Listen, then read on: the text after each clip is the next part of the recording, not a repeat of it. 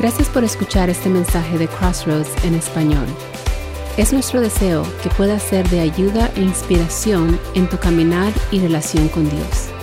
Te invitamos a suscribirte para que puedas escuchar otros mensajes como este. Bien, eh, antes de entrar a nuestra enseñanza del día de hoy, eh, usted notará que nuestro pastor Héctor y su familia no están hoy aquí y bueno, ya eso será una realidad para nosotros en las próximas semanas y meses por venir, porque ellos están a punto de ir y mudarse a Tyler, Texas, para plantar una iglesia. Eh, entonces, eh, ellos precisamente están allá este fin de semana y en los próximos par de días, porque el día esta noche, eh, en la convención de nuestra Asociación Bautista de Texas, él va a estar siendo comisionado para entonces ir a plantar esa iglesia. El, equipo ejecutivo de nuestra iglesia, el pastor Marcus y, otros pastores, estaremos viajando inmediatamente del servicio para acompañar al pastor Héctor también allá, estar con ellos esta noche y los próximos días también nosotros estaremos eh, en aquellos lugares. Así esté orando también por nosotros, por nuestro viaje, etcétera. Y siga continuando orando por la familia ahumada para esta nueva aventura que Dios tiene para ellos. Así es que le voy a invitar entonces que abra la palabra del Señor. Si usted trajo una copia de su Biblia en Lucas 15, vamos a estar ahí entre los versículos 11 al 32. Si no trajo o no tiene una, una copia escrita, si no tiene, por favor déjanos saber, nos encantaría regalarle una, tenemos te- extra copias por ahí que podemos regalarle. Y si no, puede abrir su teléfono celular, su aplicación de la Biblia eh, y abrirla en Lucas 11. También estará en nuestras pantallas, por supuesto. Un psicólogo estaba escribiendo un libro acerca de la dificultad que es crecer en una familia numerosa. ¿Cuántos crecieron en una familia numerosa aquí? Nosotros éramos seis. ¿Quién me ganó? Nueve, once. ¿Quién dice más? Ocho. No está el pastor Héctor. ¿Cuántos? Dieciséis. Wow. Pues este psicólogo estaba escribiendo un libro acerca de las dificultades que era crecer en una familia numerosa. Entonces entrevistó a una madre que tenía 13, 13 hijos. Y después de algunas preguntas, él le, le hizo la siguiente pregunta. ¿Crees que los niños merecen el amor y la atención completa e imparcial de una madre? Fue la pregunta. Ella, sin titubear, dijo, por supuesto, por supuesto que sí.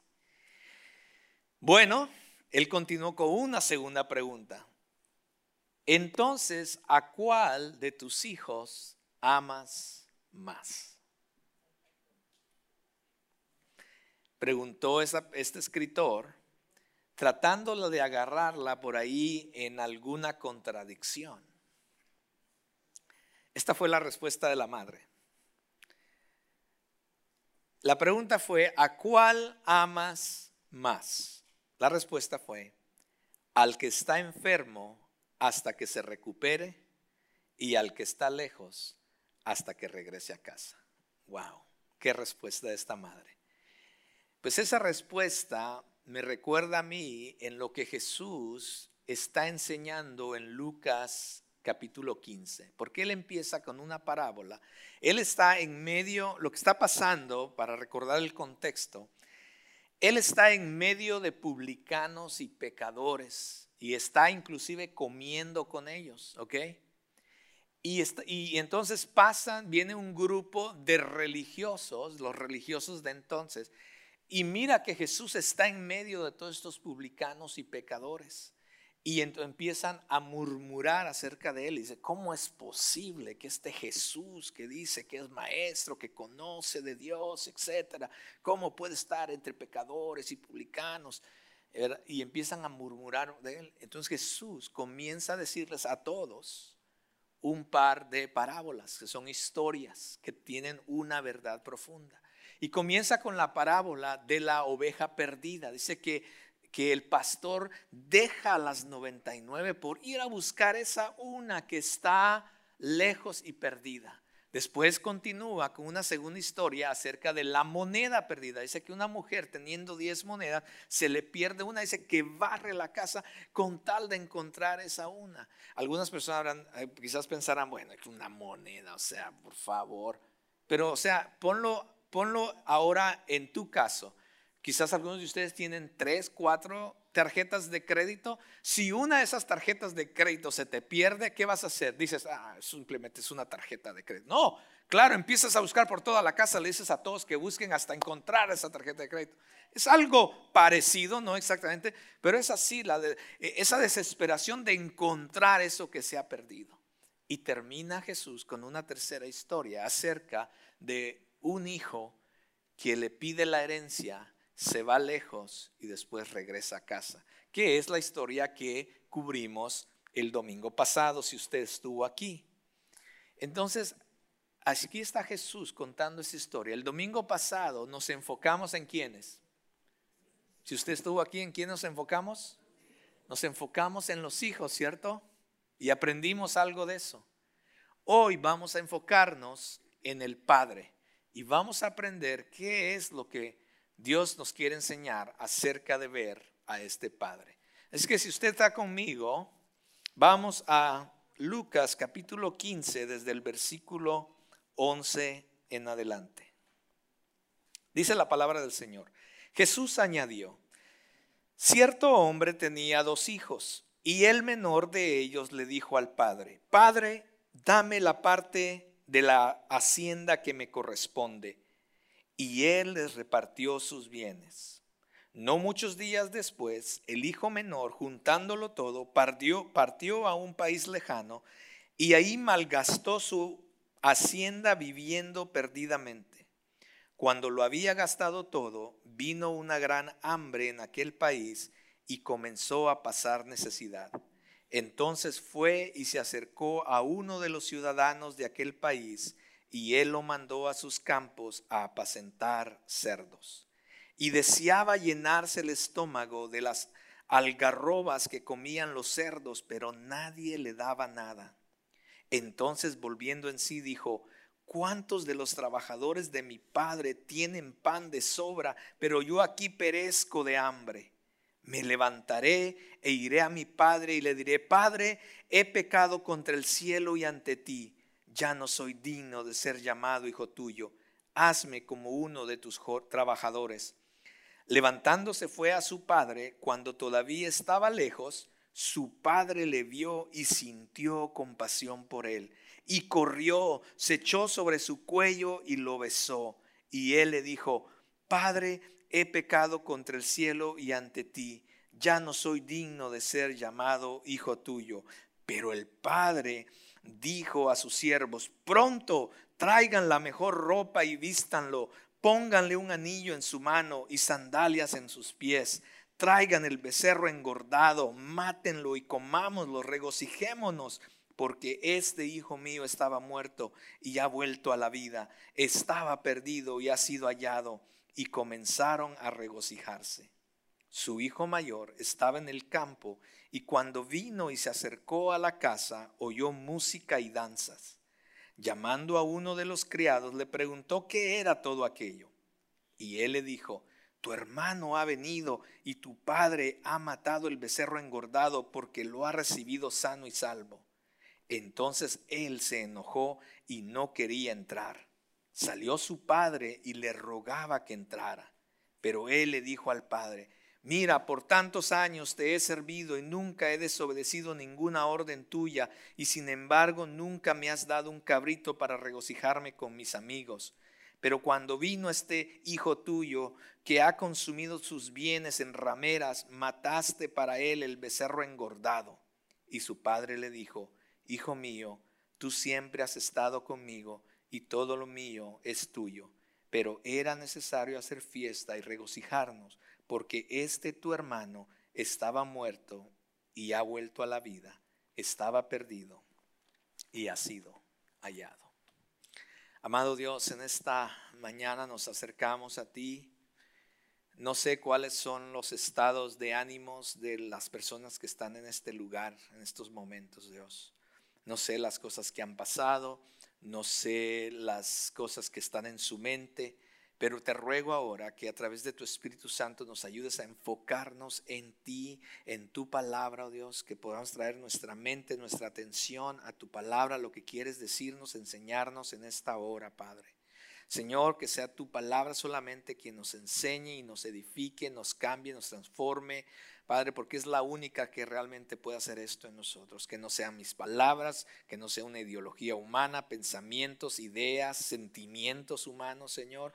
Padre, inclusive apártame, inclusive a mí, y que solamente seas tú usando mis labios para tu gloria, para y háblame a mí primeramente y a cada uno de mis hermanos, y que tu palabra nos edifique, nos vivifique y nos cambie, nos transforme, conforme a tu voluntad y lo que deseas para nosotros.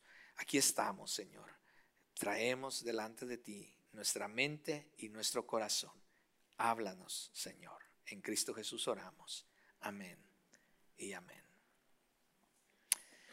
Pues para hacer un resumen de lo que hablamos la semana pasada, la semana pasada hablamos acerca de, de dos hijos. El primer hijo eh, fue aquel que le, había pedido al padre su herencia y por supuesto eh, entramos en detalles lo que esto significaba. Se fue, se, fue lejos inclusive, no quería estar bajo las reglas del padre, no quería saber, no, no quería tener a nadie alrededor de él que le estuviera diciendo qué hacer. Él quería a simplemente hacer de su vida lo que él le placía. Quería disfrutar supuestamente de las cosas, de, que, de sus deseos que él tenía. Él quería disfrutar, quizás estaba siendo... Eh, atraído por las cosas que estaban allá afuera, quizás tenía amigos que le contaban todo lo que se podía disfrutar y él se fue porque quería experimentar.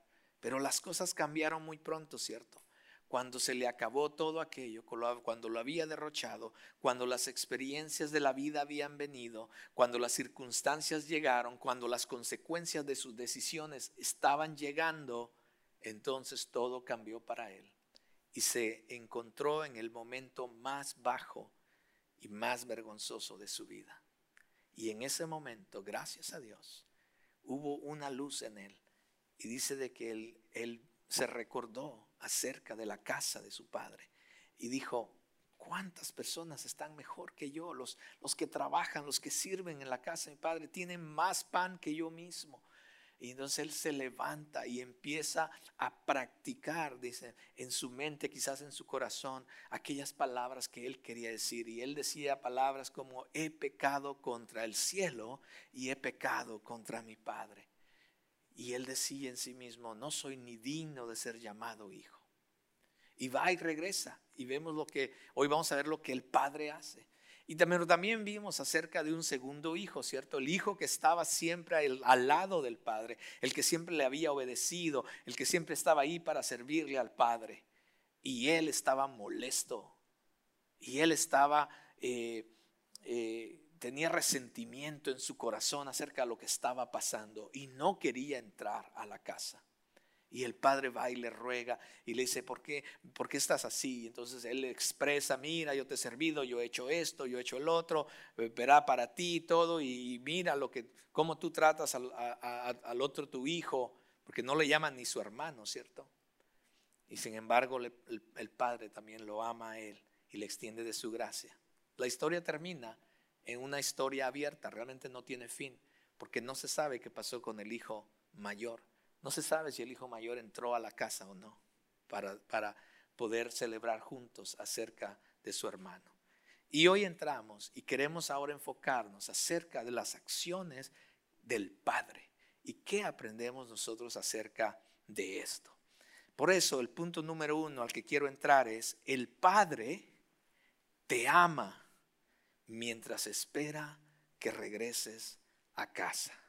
El Padre te ama, nos ama mientras espera que regreses a casa. La primera aparición del Padre está en el versículo 11, cuando lo vemos que el Hijo le pide la herencia. ¿Y qué hace el Padre? El Padre se la da. Quizás para la gente de aquel entonces, y quizás inclusive para algunos de nosotros, podríamos pensar que este padre era de carácter débil, Quizás este padre era un padre consentidor o un padre irresponsable, igual que el hijo. ¿Cómo es posible que tu hijo te hable así y te trate así? Tú simplemente le vas a, obedecer a tu hijo y darle lo que te está pidiendo. ¿Cómo es posible eso? ¿Cierto? Pensaríamos muchos así. Fue lo que pensaron quizás los contemporáneos de ese entonces. Eh, en sus mentes igual que las de nosotros, estaríamos pensando, lo que deberías de hacer es rechazar a este hijo, lo que deberías de hacer es castigar a este hijo. Inclusive la semana pasada hablamos de que había una ley en la, en la cultura judía que inclusive si el padre quería podía repudiar y desheredar a este hijo por completo. Pero sin embargo vemos que el padre simplemente le da lo que el hijo está pidiendo. Quizás en la mente de algunas de las personas que, los, que estaban experimentando, escucharon acerca de esta historia, podrían pensar que la sabiduría, del Padre quizás estaba siendo cuestionada acerca de los principios que quizás que este Padre tenía. Pero el Padre conocía a su Hijo. Es el Hijo, lo vio nacer lo vio crecer y por supuesto el padre sabía, igual que muchos de nosotros conocemos a nuestros hijos y nuestros padres nos conocieron a nosotros. Y a medida que el hijo iba creciendo, el padre sí se dio cuenta, parecía que cada vez el hijo dentro de la casa quizás era miserable, atraído por las cosas de afuera, la influencia de afuera, sus propios deseos internos. El padre sabía estas cosas. Era su hijo. El padre miraba que algo estaba, había diferente en su hijo, algo estaba pasando. Y la relación quizás entre el padre y este hijo menor se empezaba a hacer quizás más tensa y distante con el tiempo. Aunque el hijo vivía en casa, su corazón comenzaba a alejarse del, del corazón del Padre. Y entonces se va, como vimos la semana pasada, a vivir una vida desenfrenada lejos del Padre. Pero la historia nos da detalles que indican que el Padre quizás salía al camino cada día para observar si su hijo llegaría ese día y esperaba con ansias y lleno de esperanza. Quiero imaginarme a ese padre cada mañana quizás o cada noche antes de, de, acostarse, salir al horizonte y simplemente mirar por el camino por el que se fue su hijo. ¿Será que hoy será el día en que mi hijo regrese? ¿Será que hoy será el día en que regrese? Y quizás veía al horizonte Quiero imaginarme que quizás oraba a Dios y le pedía por este hijo que se había ido. Porque así es como nos indica la escritura, eh, aunque no lo dice de esa manera, nos da una indicación que este padre estaba esperando al hijo. Había pasado quizás las mayores de las tardes y las mañanas contemplando ese camino y ese horizonte, orando para que su hijo regresara. Entonces, cuando lo ve, finalmente nos enseña la escritura que el Hijo regresa. Y cuando lo ve en el horizonte, una de esas mañanas o una de esas tardes, dice que no solamente lo ve, sino que al verlo sintió compasión por él. No sintió enojo, no sintió, no dijo, y viene este y este condenado ya me las va a pagar ahora sí. Lo estaba esperando, sino que dice que siente compasión. Gracias a Dios que este padre no era como yo. Porque cuando mis hijos venían a casa y yo sabía que había pasado algo así, este, ahorita que venga. Pero gracias a Dios que la escritura nos enseña algo diferente de este padre.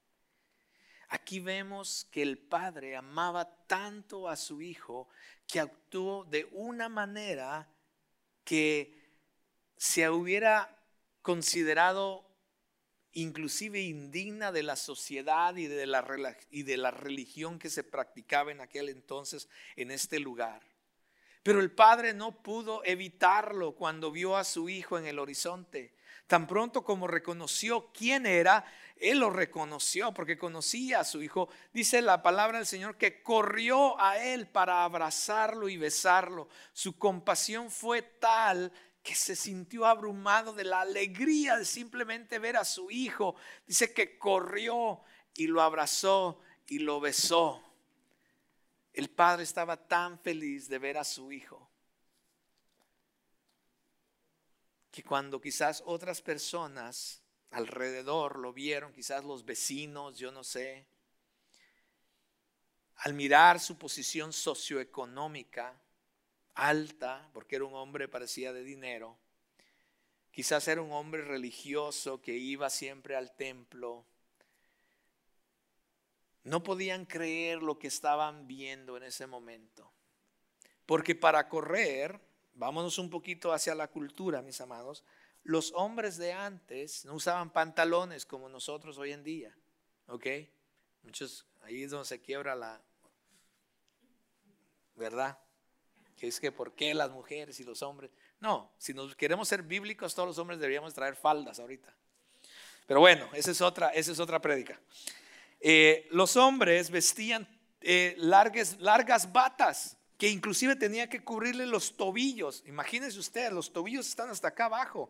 Batas largas que tenían que cubrir los tobillos y encima quizás una túnica. Pues esa bata para no podía, no podía el hombre correr realmente con una bata, ¿cierto? Entonces, para correr, como indica la Biblia, tuvo que él agarrar la bata y subírsela. Esto, mis amados hermanos, era vergonzoso en la sociedad y en el mundo religioso en que él vivía.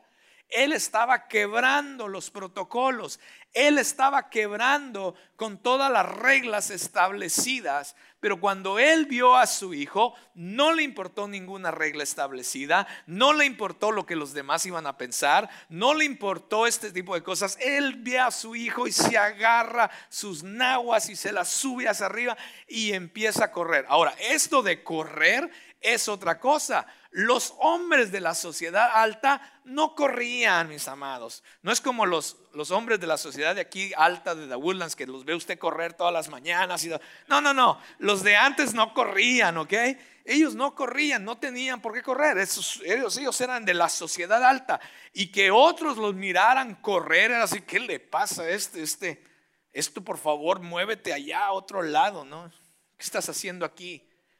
O sea, él quebró, el padre quebró todas las reglas socioeconómicas de la sociedad y religiosas que estaban en ese momento.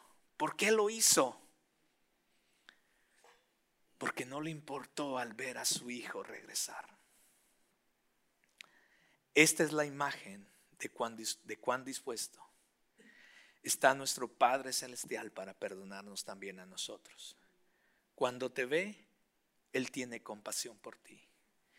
Y está dispuesto a hacer lo que sea para traernos de regreso a casa.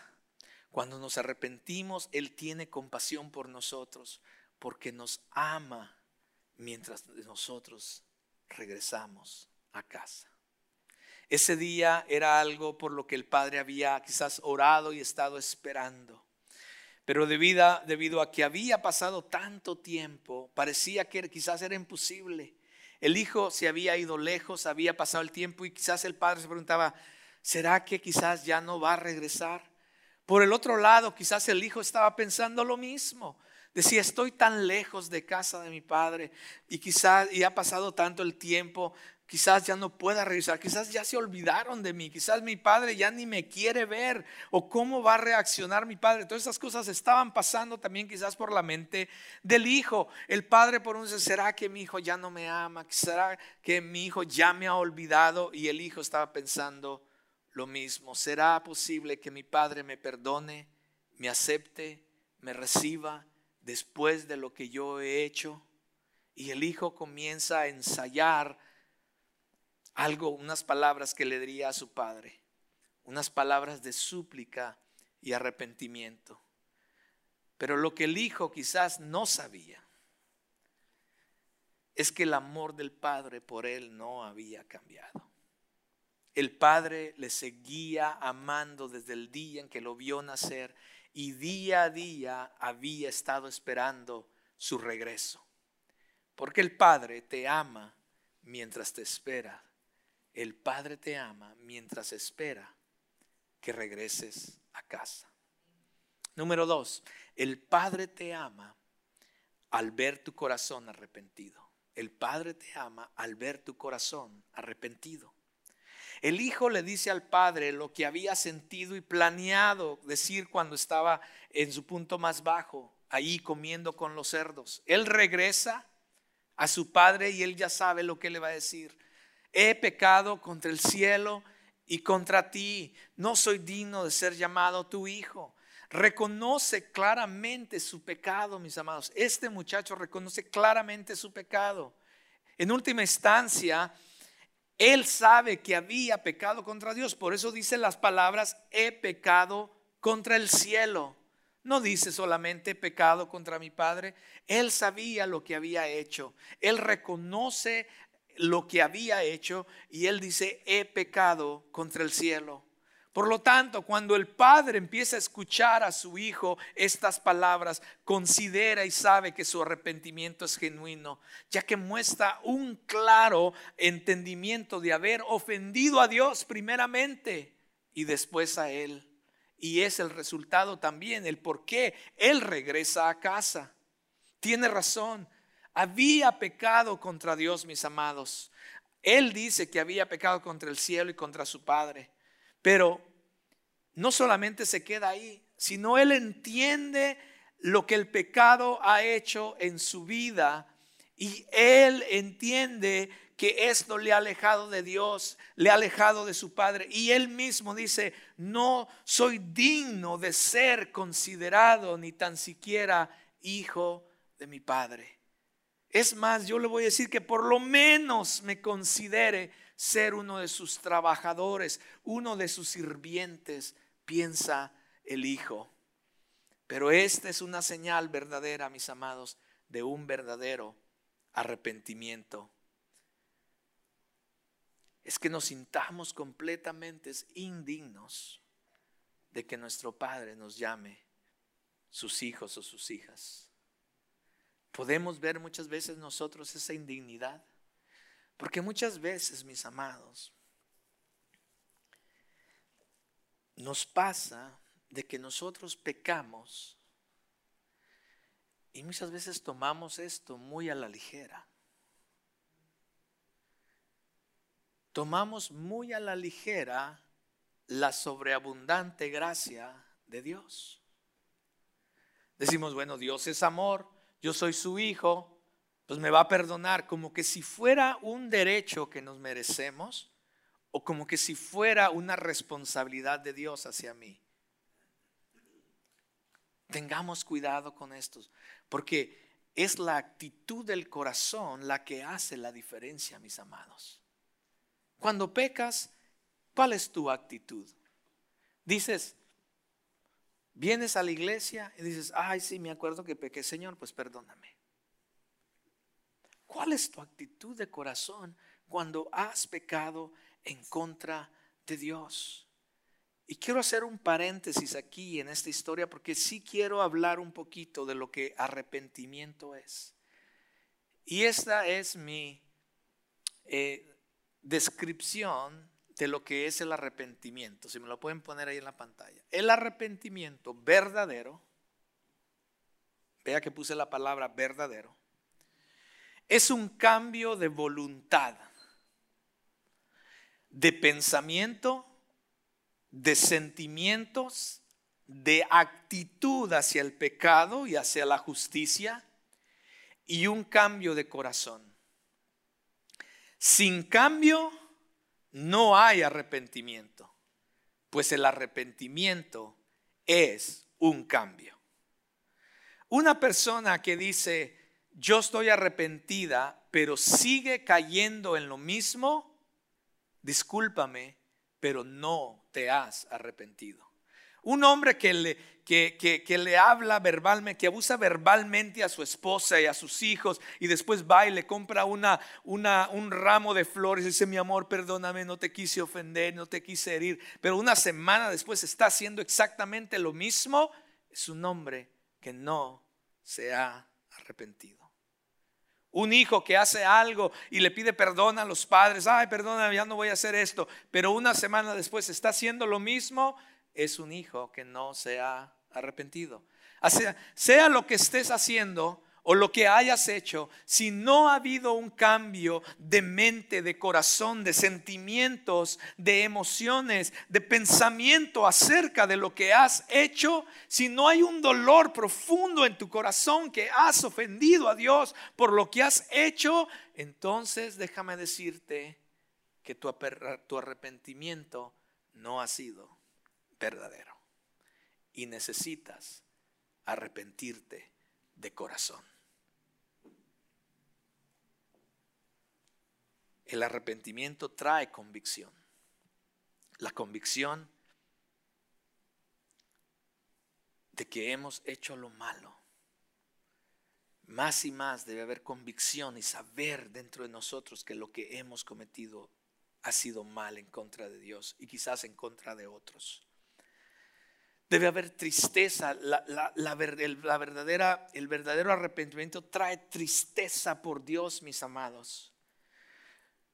Muchas veces los que son culpables de algún crimen lloran y se lamentan, pero muchas veces solamente es por los resultados de su comportamiento. En otras palabras, están tristes y están llorando porque fueron eh, fueron agarrados en el acto, si me a entender, están llorando por las consecuencias que le trajo esa circunstancia o esa decisión que hicieron. Y realmente no es un arrepentimiento genuino. ¿Lo ve? Ningún hombre jamás se ha arrepentido genuinamente de cualquier pecado sin sentir una profunda tristeza en su corazón. La persona que se arrepiente verdaderamente siente esa tristeza por haber pecado contra Dios y no porque fue descubierto en pecado. Si tú no, cuando pecas, no tienes una, a mí me ha pasado, no sientes como un peso, una, como una presión en tu corazón, dices, ¿por qué?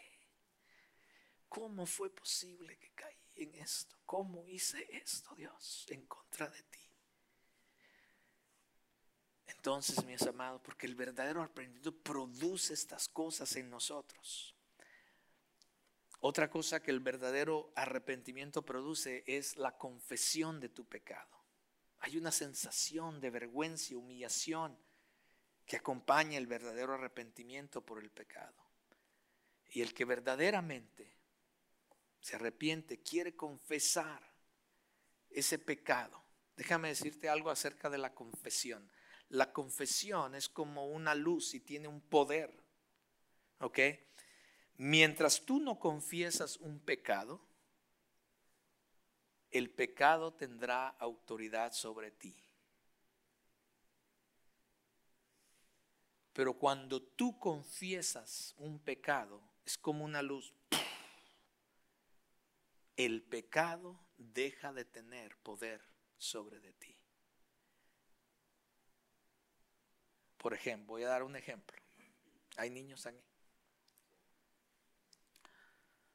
Un hombre que está viendo cosas indebidas a través del Internet.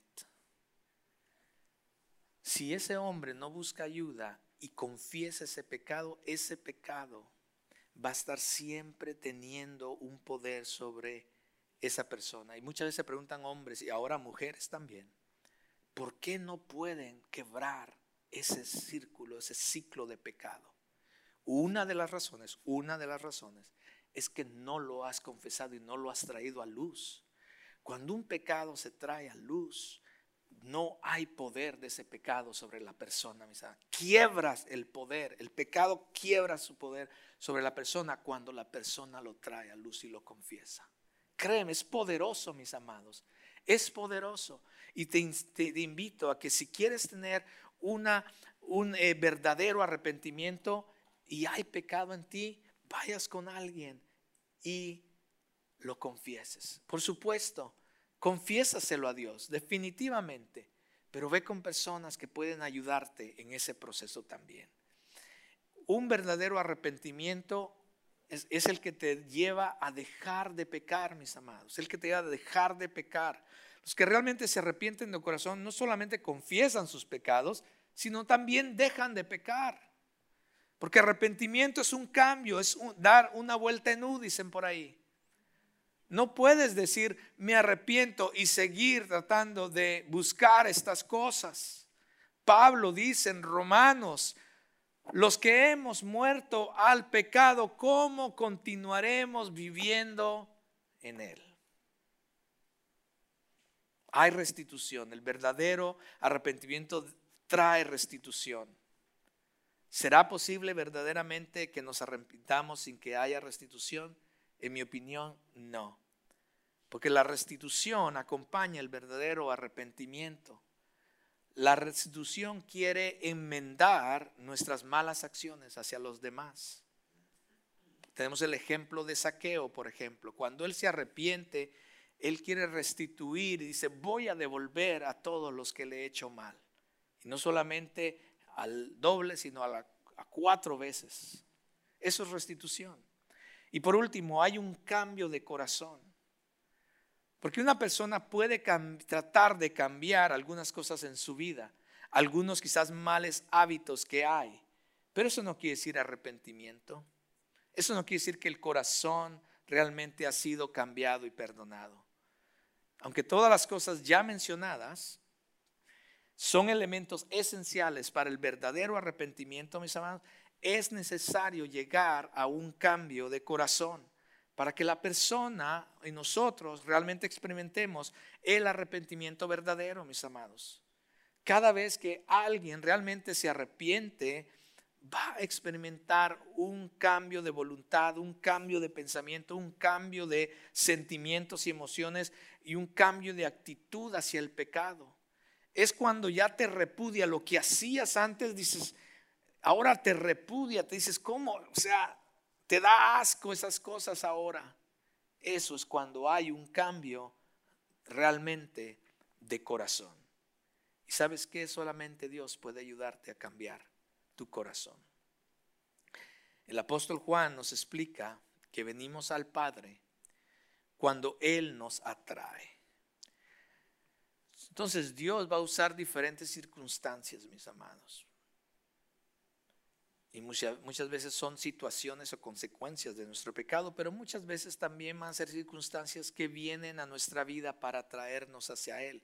Por ejemplo, a este muchacho, la circunstancia que Dios usó en la historia es de que se le acabó el dinero y quedó en la calle sin nada, no tenía ni qué comer. Esto fue lo que hizo, este punto bajo de él fue lo que hizo que él entonces entendiera y viniera al arrepentimiento y regresara a su padre. Y Dios usa circunstancias como esas en nuestra vida para traernos a Él también. Quizás eh, ahora mismo, quizás Él está trabajando con algunos de nosotros en nuestra vida a través de las circunstancias. Quizás es un matrimonio roto, una carrera fallida, conflictos en tu familia, con tus hijos. Quizás temor a la muerte, Quizás ha sido un problema de salud o de finanzas. Quizás es algo de lo que Dios está usando para llamar tu atención, para traerte de, regreso a Él. Entonces pongamos atención. No es quizás una casualidad que estés aquí hoy. Si estás aquí no es una casualidad. Es posible que quizás simplemente dijiste hoy es un buen día para ir a la iglesia. Quizás dijiste, bueno, yo nunca, yo nunca falto a la iglesia, so voy a ir a la iglesia. O quizás dijiste, bueno, este, yo estoy visitando y, y, miré por ahí en las redes sociales y vine a visitar su iglesia. Pero la realidad es que quizás el Padre ha estado esperándote, ha estado esperando por ti y sobre todo para que vengas con un corazón arrepentido delante de Él. El Padre te ama al ver tu corazón arrepentido. Punto número tres, el Padre te ama y desea restaurar tu relación con Él. El Padre te ama y desea restaurar tu relación con Él. Observa de cerca la respuesta del padre cuando el hijo viene y le dice, Padre, pecado. Él inmediatamente, el padre dice, ordena a los sirvientes que traigan la mejor túnica o los mejores vestidos que había en la casa y que lo vistieran.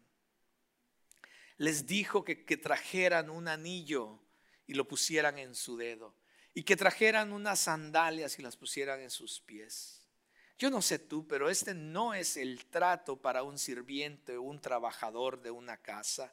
Esto es más bien para mí eh, un reconocimiento público de que este muchacho estaba siendo restaurado nuevamente a la familia y siendo nuevamente hijo para su padre. ¿Cierto? Lo que el único que el muchacho deseaba, por lo menos, era ser un jornalero, ser un trabajador, ser un sirviente en la casa de su padre. Pero el padre trae traer la mejor túnica para vestir a este su hijo. ¿Sabes cuál era la mejor túnica en la casa? La mejor túnica en la casa era la túnica del padre. Y cuando él dice, traigan los mejores vestidos o la mejor túnica en algunas versiones, él está hablando de su propia túnica. Era la túnica del Padre. Pero lo que me encanta a mí es que no, no les dice, mira, sirvientes, traigan la mejor túnica, pero primero, por favor, lléveme a este hijo a echarse un baño. ¿Cierto que no dice eso? ¿Cierto que no lo manda a bañar primero o a limpiar? No. El padre se tira sobre él, lo abraza del cuello, lo besa y coloca su mejor túnica sobre su hijo. Puso las mejores vestiduras sobre este hijo apestoso, sucio y hueliente a cerdo. Escuche bien, hermanos. No, lo tome a la ligera. Escuche bien lo que la palabra dice. Dice la palabra, el que tenga oídos, oiga. El padre no lo manda, cuando lo ve, no lo manda, dice, uff, tranquilo hijo, primero, ¿sabes que Vete a bañar primero y después hablamos. Él se tira sobre su hijo apestoso, sucio, hueliente a cerdo lo abraza, lo besa. Quizás el padre está llorando y sus de alegría y sus lágrimas corren por sus mejillas. Manda a traer el mejor vestido y la mejor túnica y le dice, póngansela de una vez a este mi hijo. Yo no sé si tú te diste cuenta cuando leímos la escritura, lo puedes leer nuevamente, pero el hijo ya sabía lo que le iba a decir al padre, ¿cierto? Lo que le iba a decir al Padre era, he pecado contra el cielo, o sea, contra Dios, y he pecado contra ti, Padre. Y la segunda parte era, no soy digno de ser llamado hijo tuyo. Hazme como uno de sus sirvientes de tu casa. Esa era la segunda parte. Cuando usted ve el encuentro con el Padre, Él comienza y le dice, Padre, y él, lo estaba, el Padre ya lo está abrazando, dice, Padre, he pecado contra el cielo y contra ti. Y ahí termina, porque ahí es donde el padre lo interrumpe y le dice, oh, hijo mío, olvídate de todo eso, por favor tráigame. No deja terminar al hijo su segunda parte. ¿Usted lo notó? Sino lejos de eso, lo interrumpe y manda a traer tres cosas, ¿cierto? Primero, manda a traer la túnica, la mejor túnica, que era la de él este vestido lo viste con las mejores vestiduras del Padre. Pues Dios, mis amados, también desea vestirnos de su propia justicia, porque nuestra propia justicia apesta. Isaías dice que nuestra justicia y nuestras obras son como trapos de inmundicia. Por eso el Padre, cuando venimos a Él, él ve nuestra justicia y dice, oh, Pero sabes qué, yo te voy a vestir de mi justicia, te voy a cubrir con mi gracia, te voy a cubrir con mi amor y con mi misericordia. Dios viene, Dios el Padre viene y nos cubre con sus mejores vestidos. Después manda a traer un anillo, dice. El anillo era un símbolo de autoridad. Cuando, cuando somos restaurados, mis amados, tenemos autoridad sobre el pecado, sobre la tentación y todo aquello que se levanta en contra de la voluntad de Dios, mis amados. Y después van a traer unas sandalias. Este era un signo de posición, mis amados. Los sirvientes no usaban sandalias. Los sirvientes andaban descalzos en la casa. Ellos no podían obtener estas cosas. Pero aquellos, el hijo, los hijos y aquellos que eran parte de la familia, eran los que usaban las sandalias. Y el padre dice, también me traen las sandalias porque también estoy restaurando su posición. Esto es lo que hace Dios para con nosotros. El hijo simplemente quería solicitar y estar en una condición de sirviente, pero se le fue negado.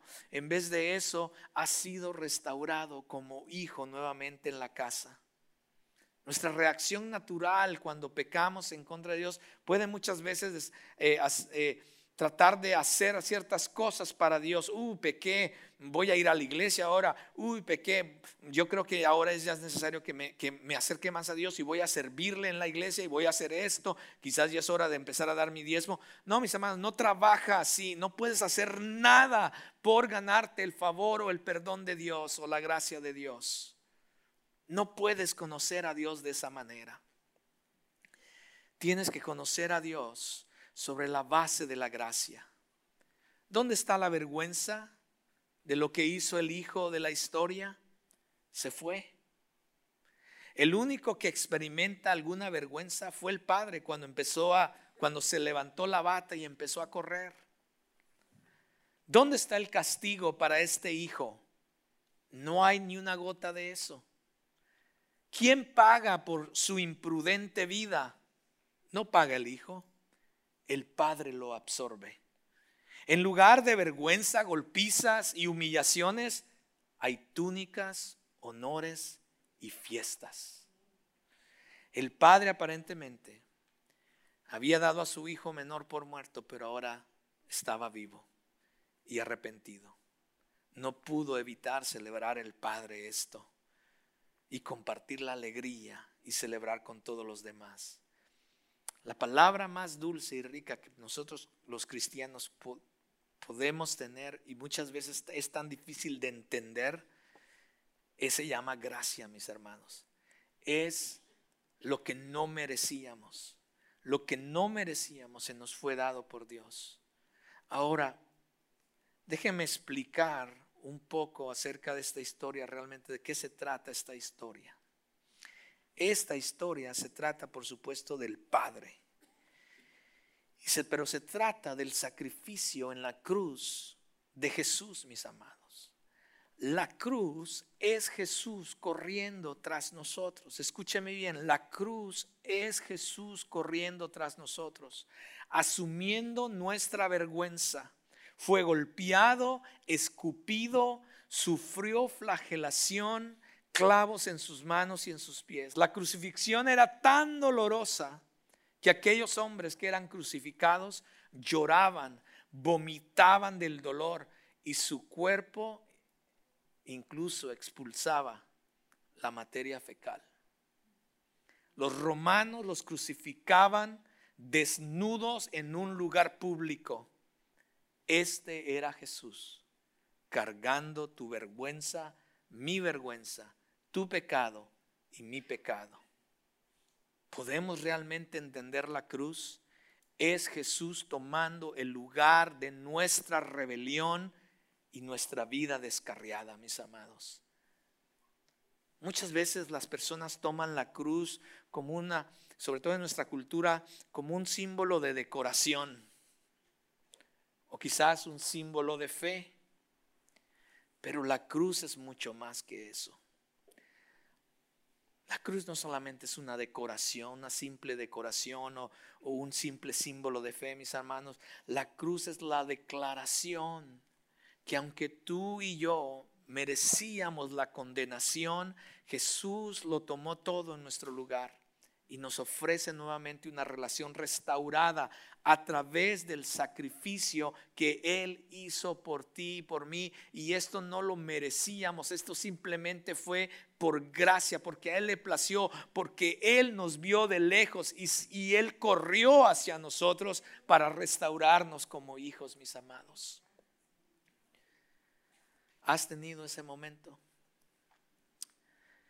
Cuando de repente tu espíritu la voz de Dios te susurra la ternura de su amor y su gracia, diciéndote, aunque te hayas descarriado, aunque estés lejos de mí, aunque otros te han herido, aunque otros te han defraudado, aunque estás cansado de tratar en tus fuerzas, yo nunca me he rendido y yo nunca te he dejado.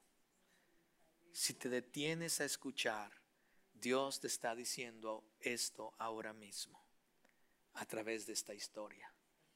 El Padre te ama y desea restaurar tu relación con Él. Y para terminar, el Padre te ama debido a su amor y gracia y no tus obras. Lo que vemos claramente en esta parábola es que el Padre también reacciona con amor al Hijo mayor, ¿cierto? Primero la respuesta del padre hacia el hijo menor, pero después también hacia el hijo mayor, su respuesta fue una respuesta amorosa. No se nos dice exactamente todos los detalles de la conversación con el hijo mayor, pero es evidente o podemos imaginar que estaba tratando de que perdonara a su hermano como él mismo lo había hecho y que se alegrara de que su hermano estuviera bien. La respuesta del padre al resentimiento del hijo mayor es una respuesta llena también de gracia. Note que el padre le recuerda al hijo mayor que su posición no ha cambiado. Él le dice, todo lo que tengo es tuyo. Todo lo que tengo es tuyo.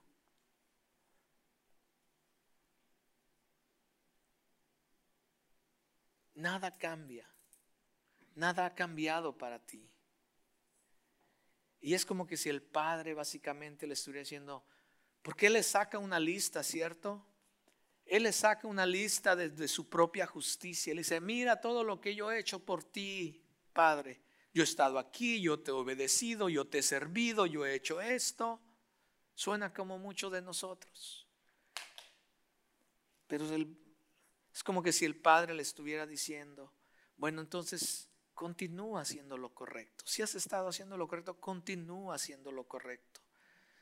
Siempre has hecho lo correcto, siempre me has servido, entonces continúa haciéndolo. Porque al final también yo te amo a ti y deseo tener una relación genuina también contigo. Finalmente, hacia el final de la parábola, nos quedamos preguntándonos cuál es el final de la historia. Y eso, como lo dije la semana pasada, es porque no sabemos qué es lo que el hermano mayor decidió hacer. Y ese hermano mayor somos muchas veces muchos los cristianos que hoy venimos a la iglesia, que son corregidos muchas veces por Jesús, por la palabra, con historias como esta pero aún la respuesta de ellos no se ha visto como en la historia. Y creo que quizás Jesús, al contar la historia, deja el fin abierto para indicar que el final de esta historia depende mucho de ti y de mí. Dios nos está dando la oportunidad de cambiar nuestras actitudes y acciones, pero sobre todo nuestro corazón. ¿Responderás? O no responderás como debemos. Pero al final el Padre te ama debido a su gracia y su amor y no debido a tus obras. Y no sé si la banda esté aquí para que ellos puedan pasar. Jesús, mis amados, tomó las vestiduras de nuestro pecado y las puso en la cruz y nos vistió con el manto de su justicia. Fue en la cruz que Dios nos dio un anillo de autoridad para vencer el pecado sobre nuestras vidas, la corrupción. autoridad y capacidad y capacidad para volver a unir nuestra familia, para romper toda maldición en contra de nuestra vida y hacer las cosas nuevas. Puso en nuestros pies sandalias de nuestra posición privilegiada con el Padre para que podamos entrar confiadamente al trono de su gracia y tener comunión con Él, mis amados. Si alguien tiene acceso a mí 24/7 son mis, son mis hijos. Y así Dios también nos da acceso a Él. Dios es el Padre de esta historia que, que hemos estudiado en las dos semanas, mis amados el que lo dio todo para traerte de regreso a casa, el que se gastó hasta, lo, hasta que no quedara nada, quien corrió hacia ti, quien lo entregó todo por ti y quien te ofrece vestirte de poder y gracia. Ninguno de nosotros está fuera del alcance de la gracia de Dios, mis amados. Ningún pecado es demasiado perverso ningún lugar demasiado lejos, ninguna imprudencia demasiado severa, no hay vergüenza demasiada grande, ninguna corrupción demasiada severa o avanzada y ningún pecado demasiado sucio, mis amados. Él puede salvar hasta el último de todos los que se acercan a Él por medio de Jesús. Tu historia no tiene que definir tu identidad o determinar tu destino. Tu futuro no está destinado, mis amados, o definido por tus errores pasados, sino por las promesas de Dios. Un Dios que hace todas las cosas nuevas y te reviste de gracia y amor. No hay nada que puedas hacer para que Dios te ame más, pero tampoco no hay nada que hayas hecho, que hagas o que vayas a hacer para que te ame menos tampoco. La gracia es simplemente un regalo que obtienes y con ella la posición de hijo porque Jesús, el Hijo perfecto de Dios, pagó el precio por tu rebelión. Ese es el Padre. Ponte de pie. Igual que en la historia, tenemos cada uno de nosotros una oportunidad de responder. ¿Cuál va a ser tu respuesta al amor y la gracia del Padre? ¿Será que nuestra actitud, nuestro pecado trate de alejarnos?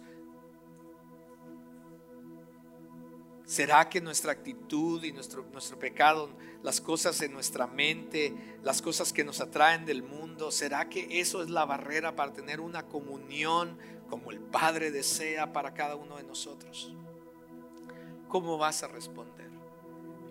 El Padre está esperando el Padre desea correr hacia ti y cambiar todo aquello que te está afectando, comenzando con nuestro pecado. ¿Será que podemos venir al Padre con un corazón arrepentido? Él nos espera, porque en su casa aún hay un lugar para ti. Mientras reflexionas en esto, cantemos esta canción. Esperamos que hayas disfrutado este mensaje. Si deseas saber más acerca de cómo tener una mejor relación con Dios o deseas más información acerca de nuestra iglesia, visita nuestra página de internet crossroadstw.org.